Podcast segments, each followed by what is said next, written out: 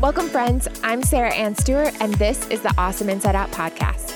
Now, I'm not sure how you ended up here today, but I want to welcome you with open arms. Because while our paths may be different, I'm going to take a wild guess that we share one common desire to have a deeply fulfilling, extraordinary life. And we both know that that life starts inside of you.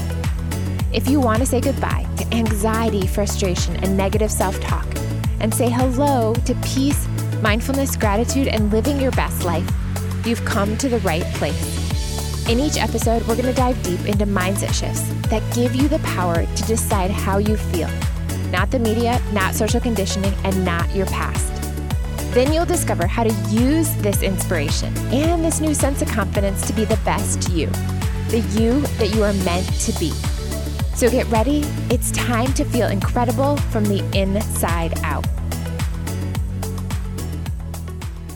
Hey there, thanks so much for tuning in to another interview episode on the Awesome Inside Out podcast. If you enjoy this conversation, the absolute best way that you can always support is by sharing it on social media and with the people that you love. Also, you can always support by leaving a review. Leaving a review ensures that other individuals around the world get access to this content, so thank you so much in advance. Also, make sure to stay till the end as I'm going to offer some applicable takeaways and a fun challenge this week to upgrade your health. All right, so if you've been following me for a while, then you know I recently started IVF treatments, a decision I never thought I would personally make. And so the idea of injecting myself with hormones, wearing endless patches, taking antibiotics, being put under anesthesia, taking more medication, and going to countless doctor's appointments were never, ever on my infertility to do list. And so, after months of IVF, I developed debilitating periods and was eventually diagnosed with endometriosis. And because my relationship to my period has shifted so much, I have been incredibly inspired to dive deep into understanding the science behind the menstrual cycle. And so today I'm excited to sit down with Dr. Stephanie Estima a doctor of chiropractic with a special interest in metabolism, body composition, functional neurology, and female physiology. She has over 3.5 million article reads on medium.com and has helped thousands of women lose weight, regulate their hormones, and get off medication with her signature program, the Estima Diet. Today, I'm asking Stephanie to share a number of simple steps that you can take today, right now, to better your health tomorrow. Hi, Dr. Stephanie. Thank you so much for making the time to have this beautiful, impactful conversation today. I'm so excited that you are here and I'm excited just to get to know you better. I am so happy that we are having this conversation. I cannot wait to see what comes of it. so, recently, after going through about 11 months of IVF, um, I personally have developed debilitating periods and was diagnosed with endometriosis. And I've been sharing this a little bit on my podcast, but um, because my relationship to my periods has really shifted so much. I've been so inspired diving into your work and really understanding that there are specific diets that don't work for women and how it's so important to eat in a way that honors a woman's um, menstrual cycle. And so, before we dive into all of that amazing science and the background, um, I'd love to start this conversation with why you got into this incredible work and what really brought you to helping thousands of women around the world lose weight, regulate hormones, and really empower them to get off of, of, of so many of their medications. Oh, it's a good place to start. So I think that the the impetus for writing this book was really birthed out of my own experience, um, just being a woman. mm-hmm. uh, I spent many, you know, decades really um, feeling like my period was a punishment for being a woman. Every month, I was being punished with angry breasts and distended stomachs and poor sleep and moodiness and irritability, and I always always just chalked it up to, well, that's just, you know, I'm a woman. This is like kind of what the, you know, part and parcel of it is. Not recognizing that my symptom, like my body was throwing up, you know, flares to, for me to pay attention to her and to start to heal but you know we'll we'll get to that but i ignored my body for years i pretended like i was a little man and i would you know, do long term fasts and I would do, you know, ketogenic diet stints for years at a time. And then I, you know, I, I didn't understand why my, you know, my neurochemistry was a mess, why my periods were a mess.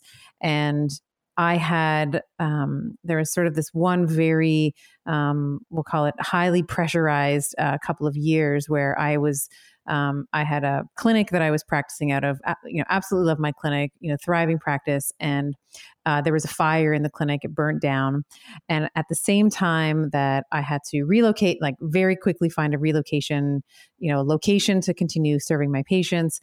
Um, I was also going through a uh, very uh, painful, we'll say, divorce um, with two young children.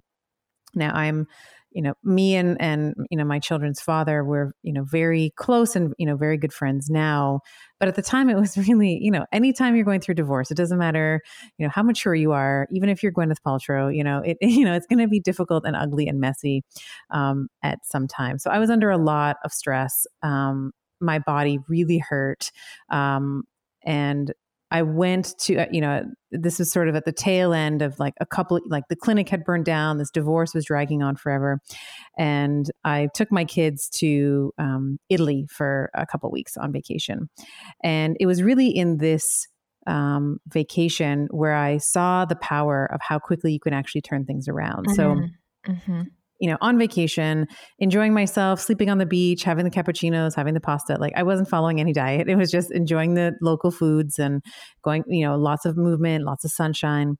And towards the end of this vacation, I got my period. And normally you know this would be the thing that like that ruined the you know ruined the vacation right mm-hmm. it's the mm-hmm. i would have been holed up in the hotel room with the mask on and the midol and the but it didn't that didn't happen you know i had spent the three pre, you know previous weeks walking around and getting you know getting my circadian rhythms right with you know aligning my habits to the sun and um, you know just generally reducing my stress and i was really curious to come back to my home um, after that vacation and see if I could replicate some of the things that really worked for me in that in that short stint of time if i could continue those benefits because i actually felt really great on my period. There was no heavy bleeding. I didn't bleed through anything. I didn't stain any of my pants you know like i you know mm-hmm. all of that didn't really happen.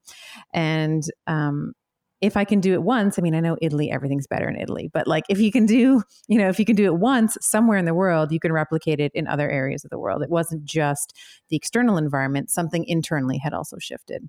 So that was where it really started started and then I, I was i was you know i was running a nutrition program in my clinic at the time and i asked my female uh, patients if they would be open for me to start, start manipulating some variables in their diet because even at that time there was already a pattern that was emerging around these differences between male and female outcomes. Mm-hmm. I was mm-hmm. running a ketogenic mm-hmm. diet at the time, and my women were saying, like, I don't get it. Like, I'm eating exactly what you're telling me. You know, my husband is eating exactly what you're telling him, and my husband has dropped 20 pounds, and I've dropped one. You know, like what gives? So I started playing around with um, menstrual cycle and, and pairing up the nutrition to match up with where where the woman was in her menstrual cycle, um, and that's really where the book was was born from. Mm, I love that. What was the most profound shift you made when you came back from Italy? Like, what were the things that you I- integrated that really made the most most profound shifts that are the simplest? Oh, great! Yeah, so a couple of a uh, couple of really easy things that I think anybody can really start doing, like now, mm-hmm. right now, mm-hmm. um, is just more general movement. I think mm-hmm. one of the things I noticed when I was in Italy is I would wake up and I'd go and walk to the little espresso bar and get my espresso, and then I would, you know, walk back. And then I would go and I'd walk to, you know, when it's time to go for breakfast, we'd go and we'd walk to the place and we'd have our breakfast and then we'd walk back. So there was a lot of, you know, movement snacks, right? So I think when we are in our everyday life and now we've been, you know the past year and a half or so living through a pandemic lots of people have been home we we've been taught we just talk to our computers all day long right? Like that's what we that's what we're doing. And we're not getting a lot of this general movement. Like you mm-hmm. might be doing an exercise class like maybe you you know taking some online classes or you have a home gym or you have a bike or whatever and you're doing these let's say 45 minutes of a workout or an hour of a workout whatever it might be but then you're sitting for the rest of the day. And while i'm not poo-pooing the exercise that's really important. Like if you're resistance training that's important. You're getting your cardiovascular benefits from the cycling or whatever it is it's also important for you to have low level activity through the day.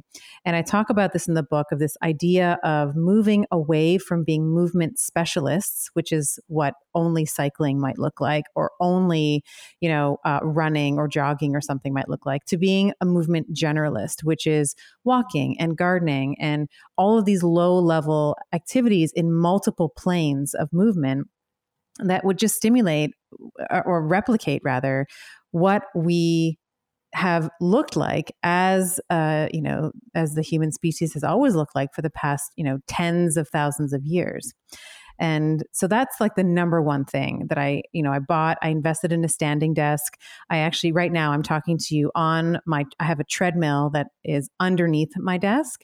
And I don't have it on now because it would, you'd mm. hear it on the audio yeah. and it would just be annoying. But um, generally, when I'm not on a podcast, for example, and I'm working at my desk all day, I'm standing and I'm walking at a low speed.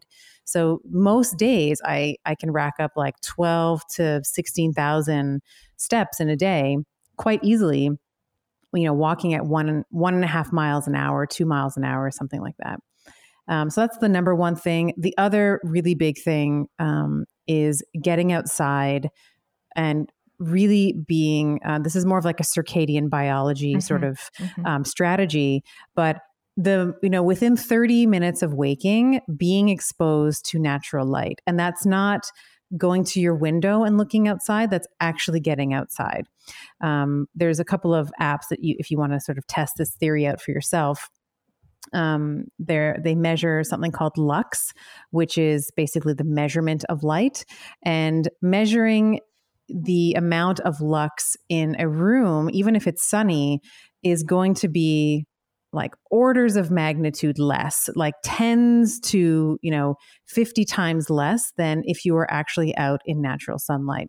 And so this is really, really important because as we get light exposure in that first 30 minutes of the day, it starts to send a signal to all of the cells in our body to start to rev up and to give us energy. And it helps with this sort of circadian, which is just a fancy word for daily, you know, uh, the circadian rhythm that we all kind of operate on mm-hmm. a 20, some of us, you know, men in general, they work very closely on a 24 hour cycle. Women also work on a 24 hour cycle, but we also have longer cycles. We have 28 and 29 day cycles that we're going to talk about today in terms of our menstrual cycle. So, this those are like the two easiest things. They and they, you know, don't really, you know, don't really cost that much. Like mm-hmm. anybody, you know, you just need a pair of shoes to go for a walk and you just need to leave your apartment or your home, you know, to get some light in the morning. Yeah, I love that. I think it's so important for us to get curious and start to question the unnatural ways in which we are living and just the advancements um, to our lives that we believe are benefiting us, but are actually potentially hurting us. For example, so many of us, right, stay up late and watch Netflix with the bright blue light shining in our eyes, but then we use blackout shades to keep that natural sun from shining in in the morning. And so we're exposed to all of these unnatural elements all the time, um, and they're impacting our natural rhythms. Um, my husband has has also recently been getting really curious about what life would look like without technology and even wondering what it would be like during the hunter gatherer times and how we relate to the sun and the stars and the moon and light, nature, all of the things. And so I I absolutely love that. Thank you for sharing. Um, I would love to dive deeper in to and kind of switch gears and talk about how you're empowering women to celebrate their periods every month.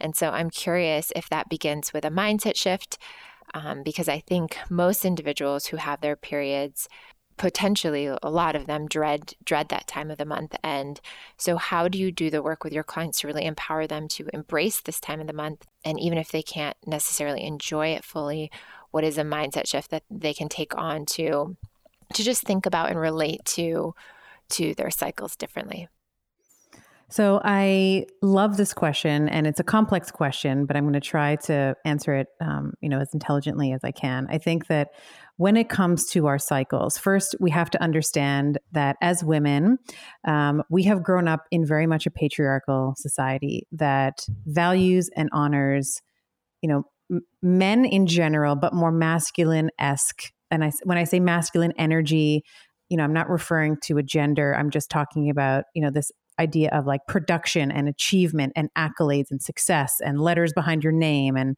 you know careers and degrees and all of that. So we really do place a value on you know having the house and having the car and having the clothes and having the you know the makeup and the you know whatever and the bags and the this and the that.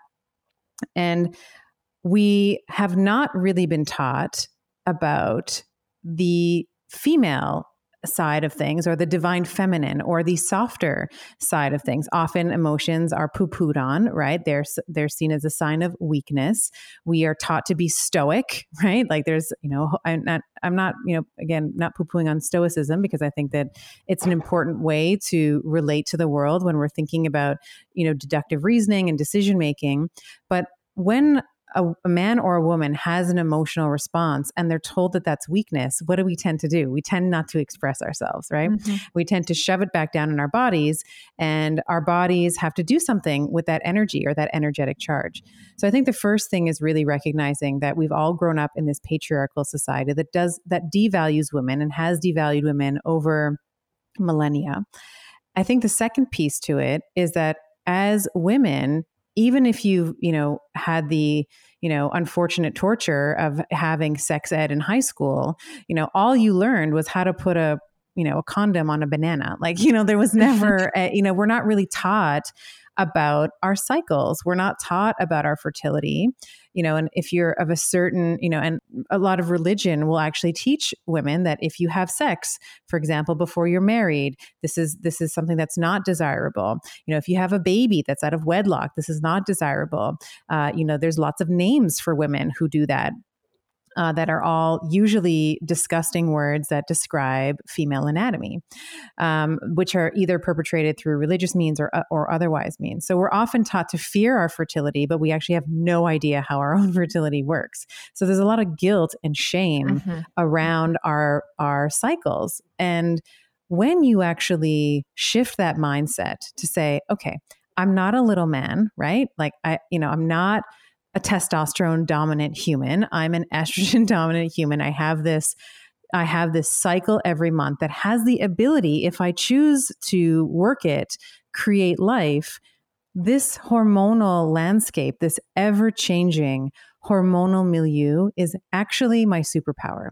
And it can actually inform my decisions around nutrition, how I'm going to exercise today. If I am having emotional upheaval, if something is coming up for me, for me to understand that this is my body's way of telling me that something is not right and something needs to change for the next cycle.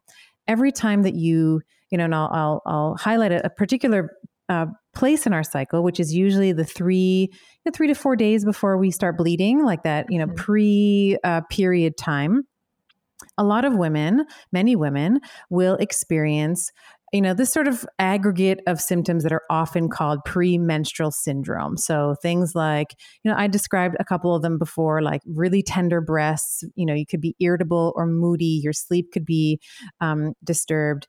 And often, what I've heard women say to me is, and I've experienced this myself, where you know, in that you know three or four days right before you get your period, like your boyfriend's bothering you, your husband's pissing you off, you know, your kids can't do anything right. You can't even have you can't even choose the right nail color. Like everything is wrong. And what I would like to offer um, for the women who have been really uh, who've been dismissive it's like oh it's just my periods coming like i'm just you know this is where i turn crazy or whatever I would like to offer that this is actually what's called a negativity bias, where your body is trying to show you all the things that are not working in the way that they should um, in your life. And that it's time for you to examine them, feel your feelings around them, cry around them, grieve around them, and then figure out how you're going to change it for the next cycle, right?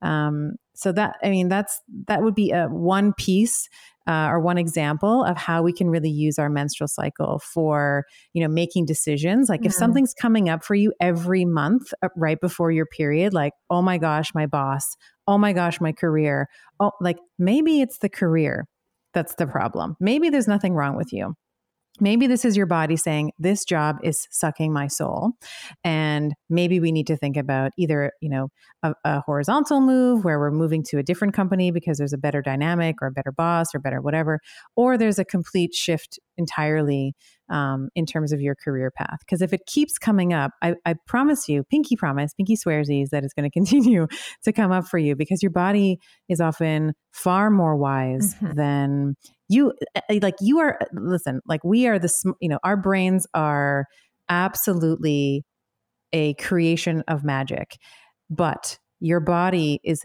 infinitely more wise than your brain and the algorithms that you can ever run in that brain. So have you know i would i would invite you if it's attractive to you in any way to lean into those feelings and to try to understand why they're coming up. Mm-hmm. i love that.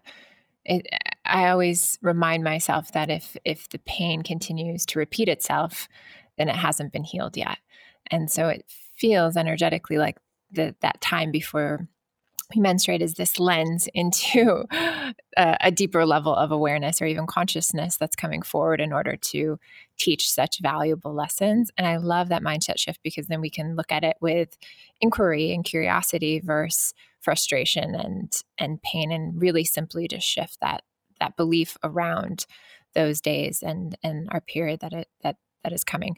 Um, I'm curious in terms of changing aspects of our lifestyle and also food choices in order to support a I, I would assume this would be like a more balanced period that's in flow and a bit more graceful. Can you offer suggestions around that and and what that would look like in terms of the work that you're doing to to support women in in the time before before the men, uh, menstrual cycle? Sure. Yeah. So I think when we think about improving outcomes for women specifically, one of the goals that we want to always keep top of mind is reducing inflammation. Mm-hmm. And this, you know, inflammation is sort of this umbrella term that encapsulates, you know, the tender breasts and the, you know, the distension in the stomach and the the slowed bowel movements and, you know, the irritability and the sleeplessness. So what we when we're thinking about reducing inflammation, so the week before your bleed week tends to be the time when we if we are going to become inflamed this is the this is the time. Um, you know this is where we may see you know your rings may not fit on your fingers the way that they you know have in you know earlier or other times in the month or you may feel like wearing tight tops you know over your chest is going to be difficult because you're you know maybe the areola or the nipple itself is very tender or maybe the you might notice if you palpate through the breast tissue that it's kind of lumpy and bumpy and there's like tender parts in there. So, what we want to be thinking about all through your menstrual cycle. So, not, I mean, we're going to talk specifically about the week right before your period, but as an overarching theme. We want to be consuming foods that are going to reduce inflammation. And you know, we can do that from a variety of different verticals when we think about structuring a diet program. Uh, the number one thing I would offer is I think that when we are consuming plant foods that um, have been shown to improve, for example, estrogen detoxification. And I'm specifically talking about green leafy vegetables here.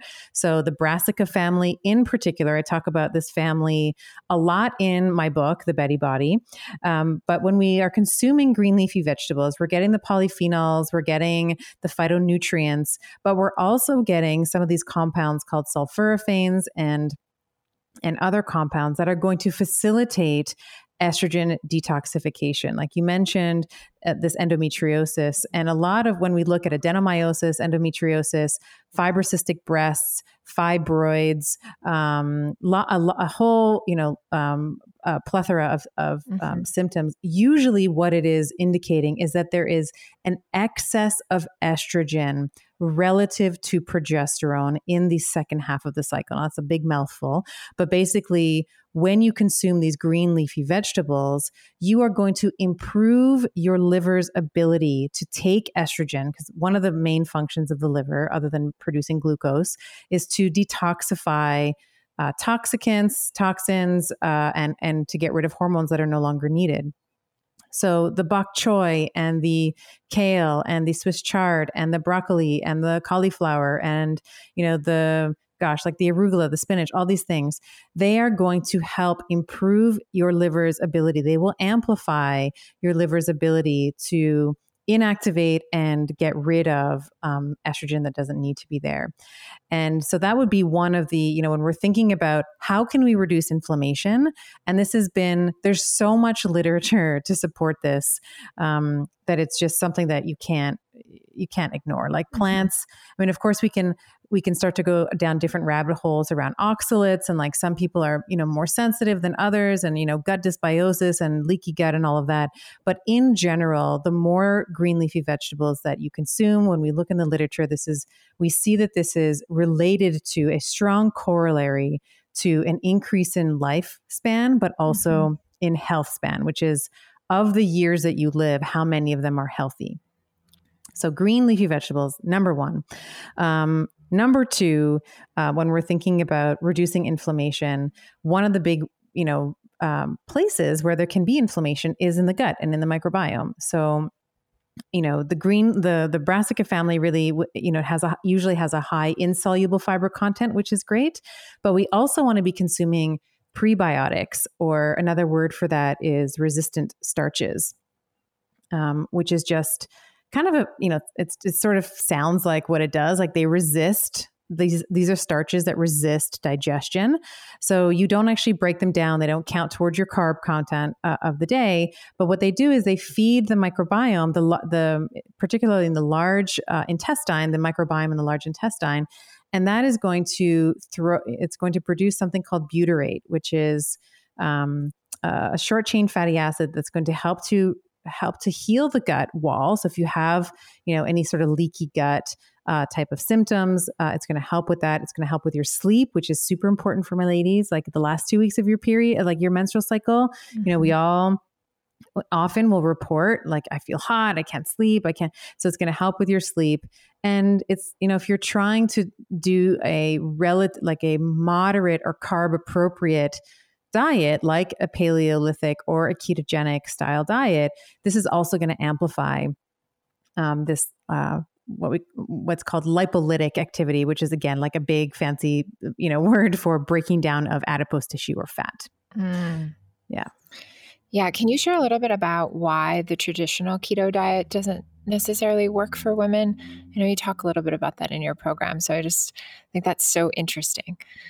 Oh yeah, I think that this is this is actually one of the big, you know, um, sort of points of the book is that you know women can't do keto just like we can't do fasting and we can't exercise like the guys do. We can't be eating the same thing all mm-hmm. through the month.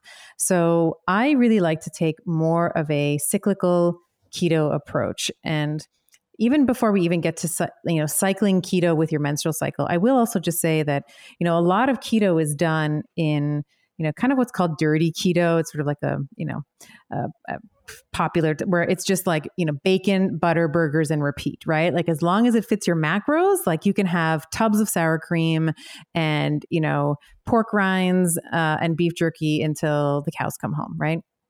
And that doesn't really work well for women. And I have done that keto diet. I've had hundreds of patients when I was in my earlier days um, you know, implementing a ketogenic diet, like women did not like it over the long term. Like there was a point where we would do maybe a month or two months like that, and they got really outstanding results in terms of weight loss, in terms of sleep, in terms of improving all their symptoms. And then if you kept them on that keto diet for like longer than three months, is when we started to see women saying, you know what, like I'm the weight's kind of like I'm either at a plateau or it's starting to creep back up my sleep is not as wonderful as it as it um, you know used to be in the in the earlier months that I was doing this.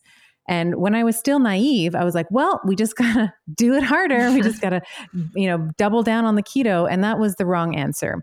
Um, what I have come to understand now after running thousands of women through this is that cycling your keto to match with your menstrual cycle is one of the most powerful things that you can do. And what I mean by cycling your keto is that you're not always in ketosis, nor should you be as a woman. So there are times in your cycle, uh, your bleed week, uh, I talk about this in the book, like your bleed week is a really great time to try uh, keto if you've never tried it before, or even try fasting if you've never tried any type of fasting before. Um, and then I like to return to it again in about week three. So after you've ovulated, um, we return you back to a ketogenic diet um, because we see estrogen sort of right after ovulation or you know just ahead of it sort of tanks and then it kind of comes back up again so there's a couple of great reasons why keto is really great in that week as well mm-hmm. and then in those other weeks weeks two and four um, we play around with increasing protein and carbohydrates and I know that that can be really scary because we've been really taught that mm-hmm. carbohydrates are the enemy and they cause weight gain. And there's this carbohydrate insulin model of obesity. And um, and I think that there's some merit to that model, of course, but I think that we also really need to understand that when we are strategic about our carbohydrates, so when we pair them with proteins, when we pair them with proteins and fats, uh, when we time, you know, when we have our carbohydrates in the day, this is going to support a number of essential functions in the body, like our thyroid. You know, this is when we think about you know diseases that affect women. You know hashimoto's thyroiditis uh, affects women at a far higher rate than it does men. And oftentimes this hypothyroid we actually see women who have been uh, or we even see women who have this like hypothalamic amenorrhea where they're they've been carbohydrate and calorically restricting so aggressively for so long that they've lost their periods. So we want to be you know careful. We don't want to be just like you know cookies and chips and crackers for everyone. Like we don't want to go crazy but we want to be strategic about how we intake how we take our carbohydrates how we pair them with other macronutrients. Um, but carbohydrates are absolutely an essential uh, part of the conversation and should not be eliminated forever and the other point, the last point I'll make around carbohydrates is that if you want to build muscle, and as a woman, this should be of utmost important to uh, utmost importance to you, you absolutely need carbohydrates to build muscle. You need protein, which uh, you know maybe we'll talk to on you know with today. We'll talk about how protein drives muscle protein synthesis and how that improves body composition. But you can amplify that with carbohydrates. You know, and there's a reason why. And I used to compete in um, figure. So I was sort of part of the bodybuilding world for several years. Like bodybuilders eat carbs, right? Like they eat they eat proteins and they eat carbs, but it's the way that they pair their carbs. Like they don't have naked carbs. Like they'll never have, you know, just like an apple. They mm-hmm. might have an apple with nut butter, right? Like so you're pairing some protein and fat with it. Um, and I think that this is once we sort of empower women to understand their cycle and then how they can um, play with their nutrition inside their cycle. I mean, this is when you get like in- incredible results with, you know, focus and clarity. And if, you know, adipose tissue, like changing your body composition, if you, you want to lose weight or you want to put on muscle, this is where we start to see like just the best results. And it doesn't feel painful or restrictive or punitive at all. Yeah, I wanted to dive into that point specifically on how you help incorporate intuitive eating into your work um, with your clients so that there isn't that element of deprivation and restriction and integrating instead more of that empowerment and the ability to make the choices that are that are best for them. Um, i'm assuming that's a lot of mindset work but is that also an element of you know intuitively choosing what foods feel best for their bodies while also following a um, a plan that's based on the cycling. Absolutely. Yeah. I mean, a lot of it is based on your, you know, your ancient, I would call this like ancient wisdom and being attuned with your body's natural rhythms. So, for example, uh, we can continue using the keto, you know, keto diet example. If you were just trying to stay keto because you thought that that was the best thing for you to do and you tried to eat keto all the way through your cycle you know forever you know many weeks out of that month you are going to find it incredibly hard in particular the week before you bleed. So one of the things that we know about the, the female metabolism in the fourth week, so in the week right before she gets her period, is that it in, it increases, right? Your body is trying to create it's creating a new organ essentially. It's it's thickening up this uterine lining this endometrial lining. Um, hopefully to receive a fertilized egg right so whether or not you want the baby separate story but that's what your body's doing every single month so if you try to just white knuckle it and continue to do the keto and not increase your calories and not do what feels good for you in that week, I promise you, you will fall off the wagon. Um, and I did that for several years. Like I would, you know, when I was bodybuilding, like, you know, very stereotypically, like I'd prepare all my meals and I'd put them in a, you know, Tupperware and I'd kind of carry them around with me to all my appointments and stuff. Um, and intuitively, when you understand where you are in your cycle, you can better respond to your nutrient demands. And that's what I mean by intuitive eating. So, for example, in that fourth week, you should be consuming more calories, all calories. You should be having more fat, more protein, more carbs because your body actually requires it. You're creating that new organ. Um, and I usually will say eh, somewhere between 10 and 20% increase in your calories is, is sufficient. Like most people will quell their cravings um, uh, in that way. And then there's other points in the cycle where I actually think that, you know, if you know where you are, having more protein, you know, a higher protein content is really important. So, case in point, that pre ovulatory week, so that week two of your cycle, that's when you've stopped your bleed. You know, you're, uh, you, what we see hormonally is testosterone rising, estrogen rising. And these are both growth hormones and as i said before you can you know you can build muscle in the gym but you can also build them you can also build your muscles in the kitchen mm. so increasing your protein in that week where testosterone is rising and estrogen is rising is a great idea mm. and you'll probably find if you just naturally track your food you know uh, over the course of a month you'll probably notice that you want more protein that week anyway um, and that's what I mean by intuitive eating. It's responding appropriately to your physiology um, and honoring your emotions as well. Because so many of us, we feel like, I don't know what, like women, we blame ourselves, right? We say, gosh, I couldn't stay on that keto diet. So, something must be wrong with me. You know, yep. there's something that yep. I must not be doing. Maybe I don't have enough willpower, right? And that's completely wrong. It's that you're physy you are just not a man, right? Like men can stay on keto forever. Um, and they do actually very well. Mm-hmm. Um, but for women, we're not little men. We need to honor our own natural rhythms and cycles. And you know, when you are in your reproductive years, one of those really big cycles is your menstrual cycle. It is your sex cycle. So understanding when hormones are high and when they're like, you don't need to have a PhD in it. Just like understand, like week two, testosterone, more protein, right? Week four, I get to eat more stuff because that's just what my body needs. Um, and then you get to cut those energetic, you know, cords, right, around guilt because then Absolutely. you're not right? Then you're not like, God, why am I eating so much? Like I remember there's a couple months back now, I was training, I was, you know, doing something in the gym and I um I was like, God, like I'm just gassed today. Like I just don't have it in me. Like I wonder what's going on. And I went into my uh like my period tracking app, like my menstrual cycle app. And I was on day 27 of my cycle. And I was like, oh, that's why I'm a right. I'm, a, I'm about to get my period.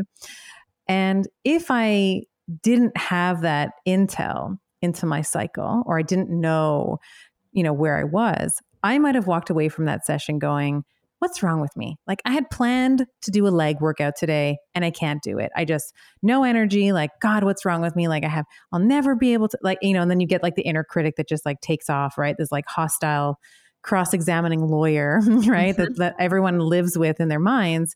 But I was able to say, "Oh yeah, it's like I'm about to get my period. I'm just going to take it a little easier today and and I'm good." Yeah. I I love that and I think that is so important for listeners to hear because even even when my cycles were completely off and not every 28 days, I I began to intuitively understand that my hormones are whacked. So if my hormones are whacked and I don't have this cyclical perfect 28 days to 35 days, Eh, there are going to be days where I'm just not understanding what's happening in my body. And I have to give myself that grace and understanding. And now, you know, as diving into your work and understanding this a little bit further, I have been able to to really understand, okay, my period's coming and it's really important for me to just give myself some grace and compassion um, and it, it, it's so important and and i do believe like you said that if we were to track what we intuitively desire versus what the science shows they would be very much parallel very much so. Yeah. So I love that. And I would love to discuss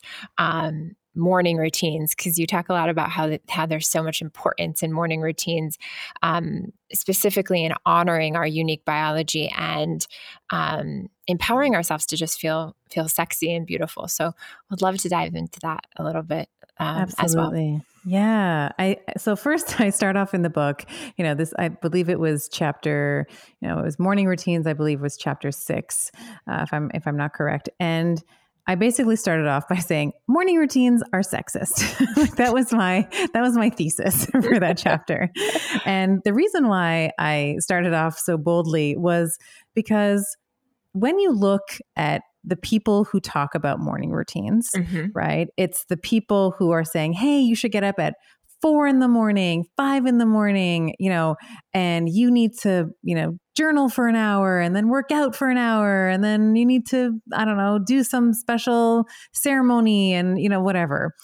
And when you look at who's talking about these things, who is it? It's men, right? It's like the guys that are like, uh, hey, you know what? Like, I, the kids are being like they're either sleeping or like my wife is taking care of them, and then I get to I get this you know opportunity to spend two hours in my morning routine or three hours in my morning routine. And for me, you know, in the beginning, I was like, oh wow, that's such a great idea. I'm going to do that too. Again, forgetting I'm not a man, I'm not a little man, I'm actually a woman, and when I had my children, when my children were younger, so now my children are 10 and 8, but you know, at the time when they were like little toddlers and like I had, you know, uh, I had two at one point, like it was, I had two of them under two years old. And my morning routine was, I didn't have one. Like it, it was, I was sleeping until my kids woke me up. Like I was either co sleeping with them or, you know, whatever it was. And or, or and when the, my kids were older, like when they were kind of like three, four, five, like they would just kind of like you know, toddle into my room, right? That, that, that was my morning routine. And again, I think that there's a tendency for women to, you know, we get really inspired because we want to live our best lives. And that's a really wonderful uh, premise to start with. But when we only look at guys who are probably, you know, someone else is probably taking care of the children while they're able to. And listen, if you're a woman and you have, you know, care and someone can watch the children while you, you know, while you have this morning routine, like all the power to you.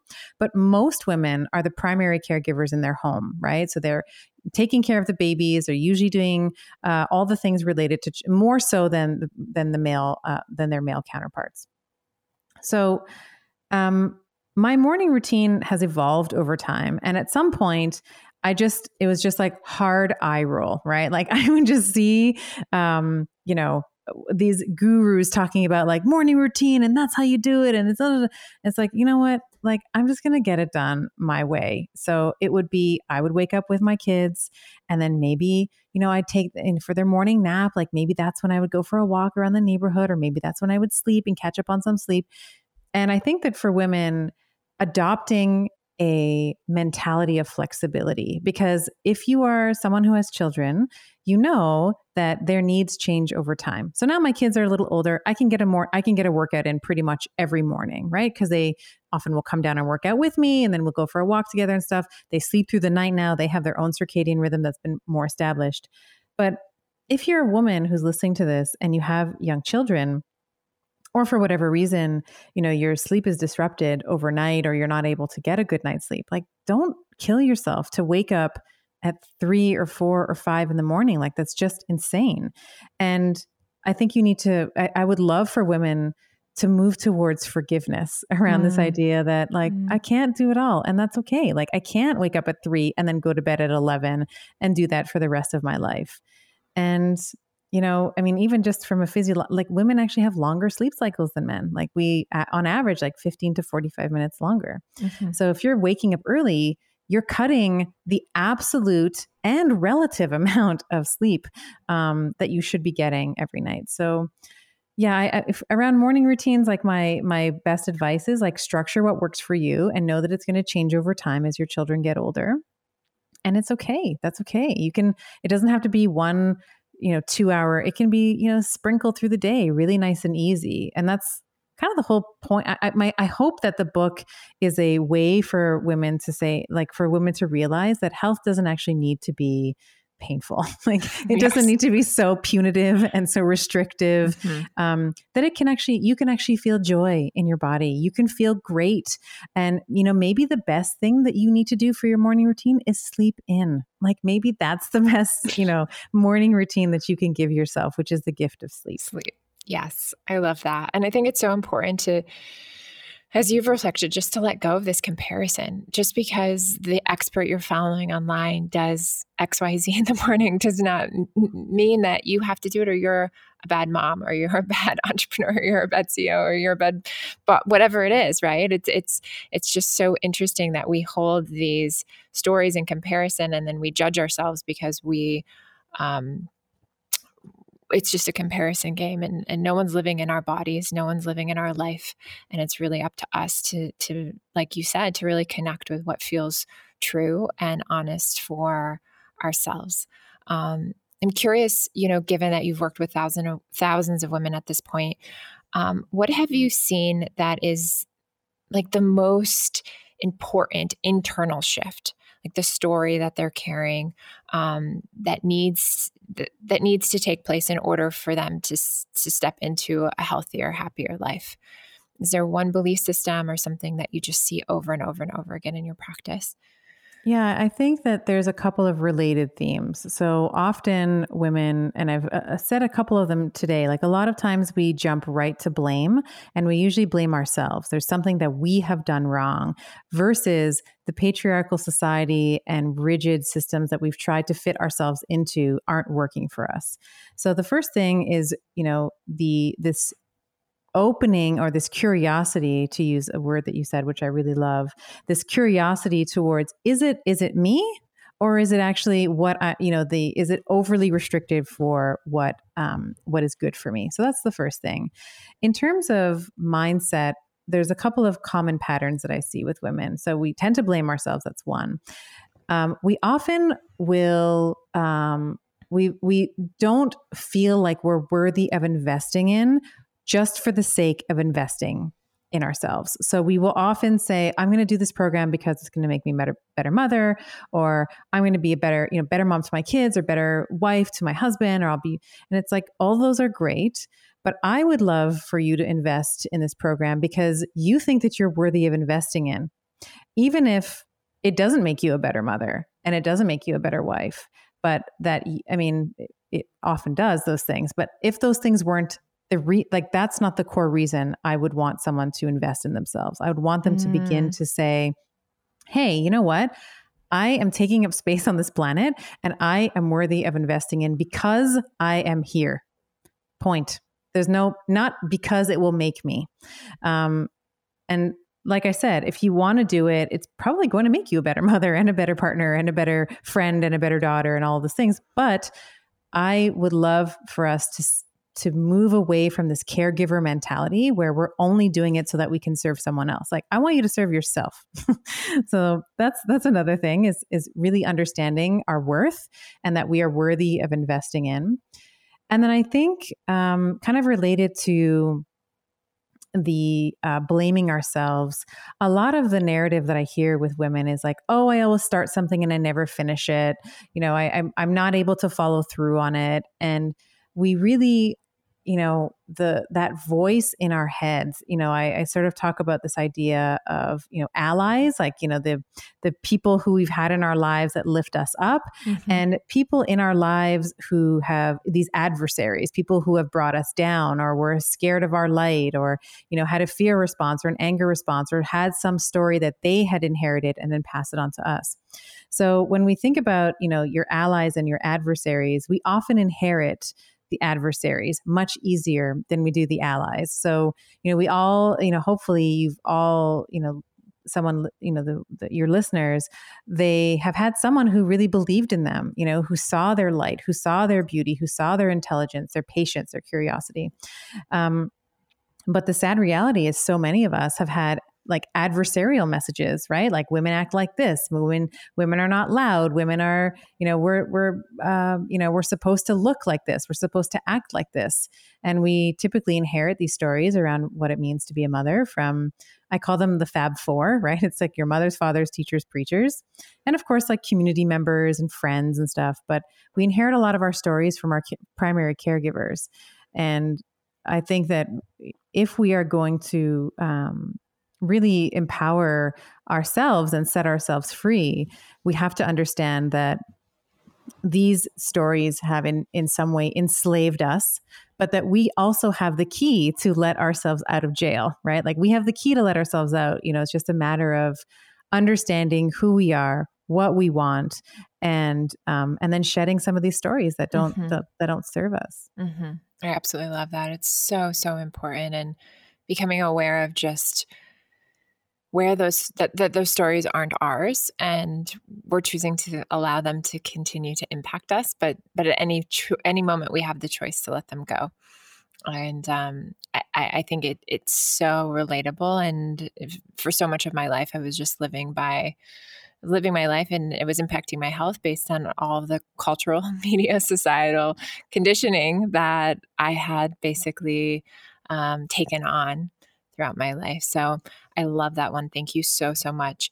Um, for the listeners who want to read your book and learn more about your programs and dive more into this work, can you just share a little bit about the best places for them to find you? Because I want to make sure that they have access to all of those links.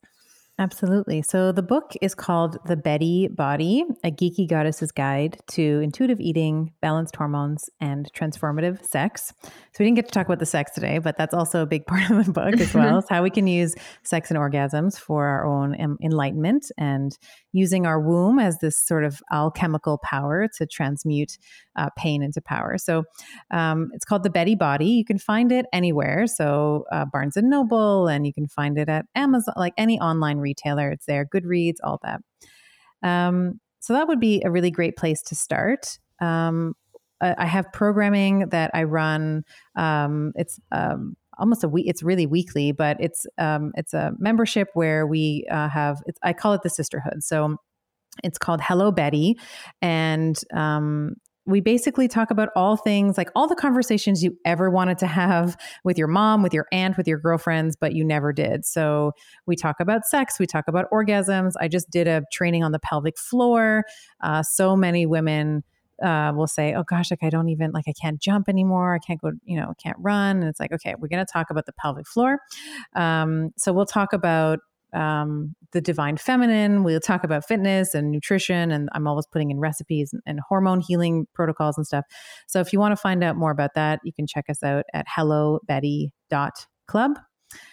Um, and then, you know, two other places. Um, where you can find me, I have a podcast. It's called Better with Dr. Stephanie. So, where you're listening to this pod, you can find um, my podcast, and we talk to female leaders, male. I just talked to thought leaders in a in a multitude of different um, fields of focus around what are some of the things that we can do, you know, today that will help us get better tomorrow. And last place is the Gram. You can find me on Instagram uh, pretty active on there. So um, at Dr. Stephanie Estima is my handle. Amazing. Thank you so much for being here. I love this conversation. I learned so much. I was like taking notes while you were talking. I love it. I love and, it. And just like, I want to dive into that part of the book. I want to dive into that part of the book. Um, yeah. Thank you so much for being here. I, I trust that the listeners are going to get so much value from this conversation and I'm just really grateful for your time. Thank you. Well, this was a delight for me. Thank you for having me on, and I hope that um, you know your your listeners enjoyed this. Wow, what an amazing conversation! I loved chatting with Stephanie, especially about how self care needs to be personalized and should actually reflect who you are and where you are in your life. And so, after our conversation, I encourage you to do a short audit of your own self care routine and what you're doing to integrate self care in your life. As with everything, it is so important to manage your expectations.